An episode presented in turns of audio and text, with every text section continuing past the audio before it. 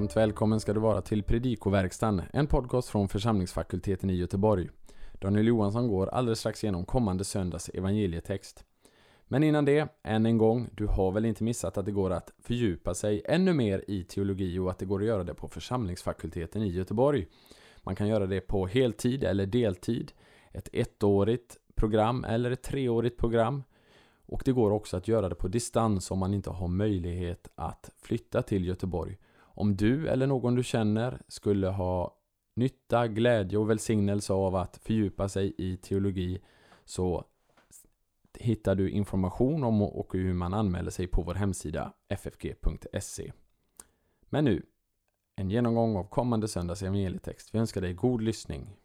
Evangeliet för Jungfru Marie bebådelsedag kommer från Lukas 1, 26-38. Alla årgångar. Det här evangeliet har formen av en kiasm, det vill säga det som står i inledningen har sin motsvarighet i slutet. Den andra delen motsvaras av den näst sista delen och så vidare.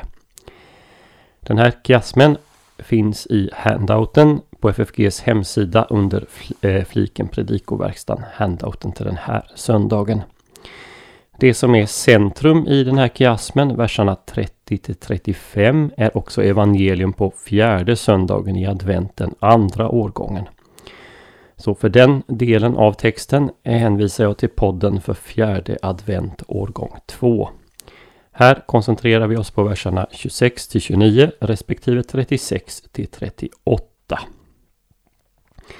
Vi börjar med att kommentera det språkliga och först till den indirekta frågan i vers 29.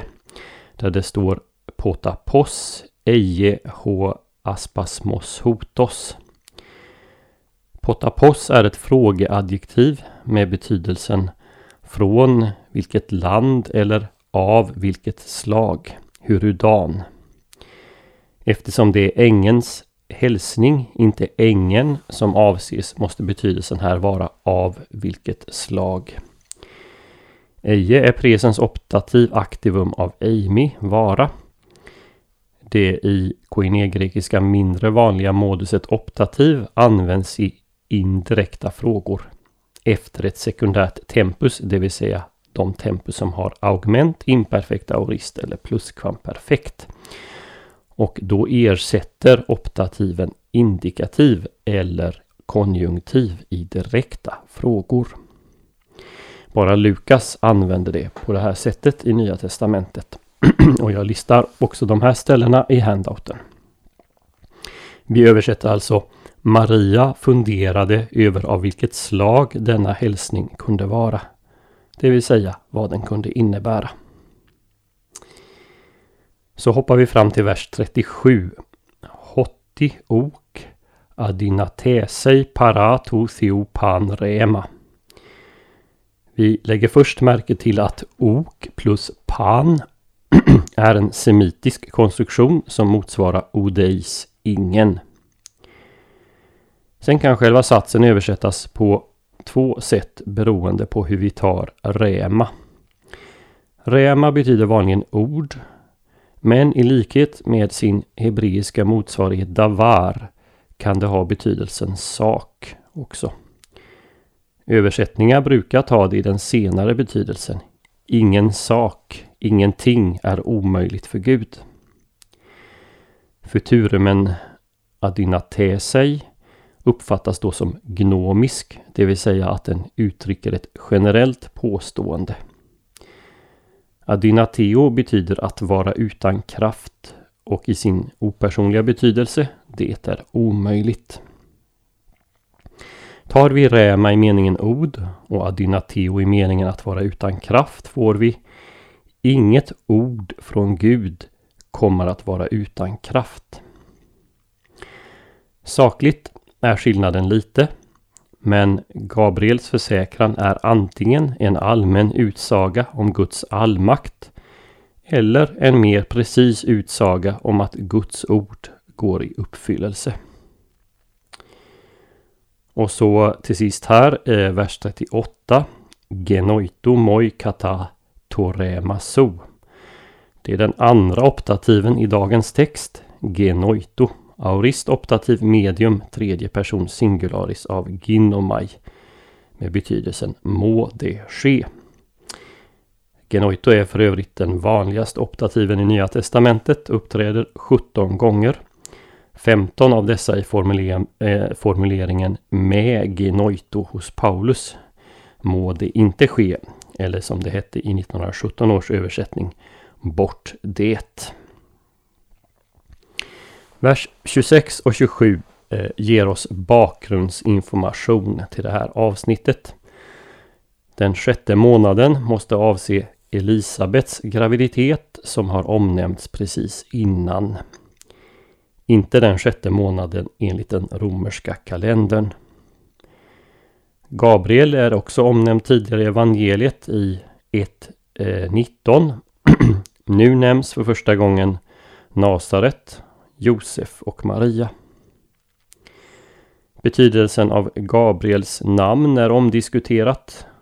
Det kan betyda Guds man, Gud har visat sig själv stark, Gud är min hjälte. Gabriel omnämns vid namn i Gamla Testamentet i anslutning till eskatologiska händelser. Daniel 8, 15-16 och Daniel 9, 21. I den judiska traditionen räknas han till den exklusiva grupp av änglar som står närmast Gud och som varierar från fyra enligt första Henoksboken 49 till sju stycken enligt första Henoksboken 20. Enligt Lukas 1.19 står Gabriel inför Gud och är sänd direkt från Gud för att framföra sina budskap. Maria är parthenos.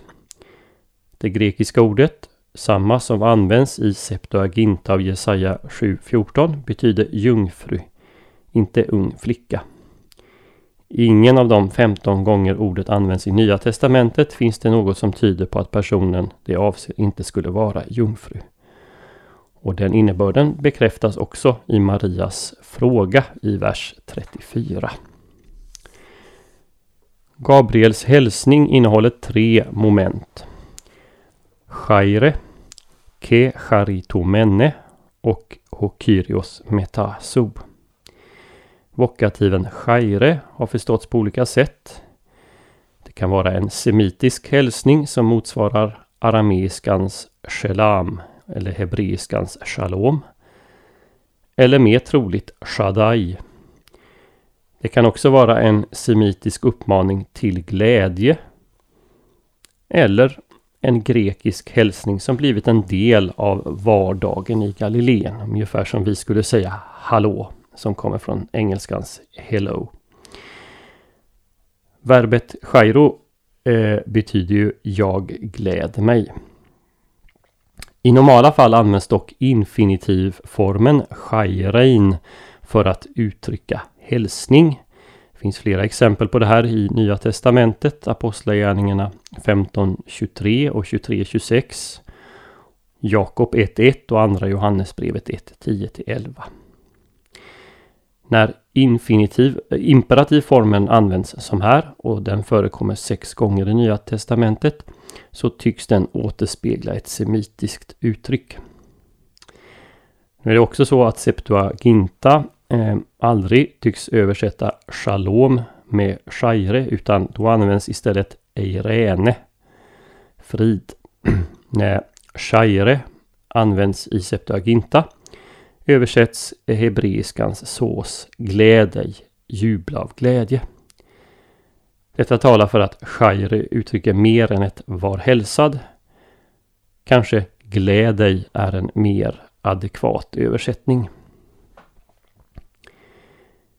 Ke charitomene är perfekt particip passivum av charito som betyder att skänka nåd eller benåda. Perfekt passivum innebär alltså att Maria har fått nåd från Gud, blivit benådad. Hokyrios metaso saknar verb. Betydelsen är antingen ett konstaterande att Herren är med Maria eller en önskan Herren vare med dig. Båda formerna förekommer i Gamla Testamentet. Se Domarboken 6.12 och Rut 2.4. Det senare är uppenbarligen ett fromt sätt att hälsa i Gamla Testamentet. Herren vare med dig. Sammanhanget i Lukas talar för att hälsningen ska förstås som deklarativ. Herren är med dig. Den här hälsningen gör Maria mycket konfunderad. Verbet som används är en starkare form, dia tarasso, än den som används om Sakarias reaktion tidigare i Lukas 1, tarasso. De svenska översättningarna i båda fallen förskräckt är något starkare än vad grekiskan tycks säga. Konfunderad, förvirrad fångar nog betydelsen bättre än ordet förskräckt. Och så går vi fram till vers 36. Elisabet är Marias släkting. Mer precis är inte grekiskans syngenis. Men eftersom Elisabet uttryckligen sägs vara av prästerlig släkt, Arons släkt enligt Lukas 1.5, innebär det att också Maria var av prästerlig släkt. Det behöver i sig inte innebära att Maria inte också skulle vara av Davids släkt. Hennes far respektive mor skulle kunna komma från olika släkter. Eh, lägg dock märke till att Lukas bara uttryckligen säger att Josef är av Davids släkt. För Gud är ingenting omöjligt, säger Gabriel till Maria. Det är sannolikt en anspelning på första Mosebok 18.14 eh, som är i stort sett identisk. Där säger Herren själv till Abraham att inget är omöjligt för honom när Sara tvivlar på sin möjlighet att få barn. Tanken på att inget är omöjligt för Gud är vanlig i Gamla Testamentet. Se till exempel Job 42.2, Jeremia 32.27, Sakarja 8.6 och senare här i Lukas evangeliet 18.27. Maria uttrycker med orden Må det ske med mig som du har sagt inte bara sin tro på att för Herren är även det som tycks omöjligt möjligt utan ställer sig också till hans tjänst som Herrens slavinna. Trots att hon måste vara medveten om att det som nu ska ske med henne både kommer att sätta relationen med Josef på spel liksom hennes rykte i Nasaret. Men hon tar risken att gå den väg som Gud genom ängeln Gabriel angett för henne. Vi hoppas att denna genomgång får bli till hjälp och välsignelse för dig som har lyssnat. På vår hemsida www.ffg.se kan du hitta information om hur du kan stödja fakultetens arbete, som till exempel den här podcasten. Ett sätt att stödja är att skänka en gåva genom Swish. Församlingsfakultetens Swish-nummer är 123 100 84 57. Alltså 123 100 84 57. Mottagaren som anges är Peter Isak Bens utbildningsstiftelse. Märk gärna gåvan FFG Podcast om du vill stötta just denna podden. Så önskar vi allt gott och Guds välsignelse.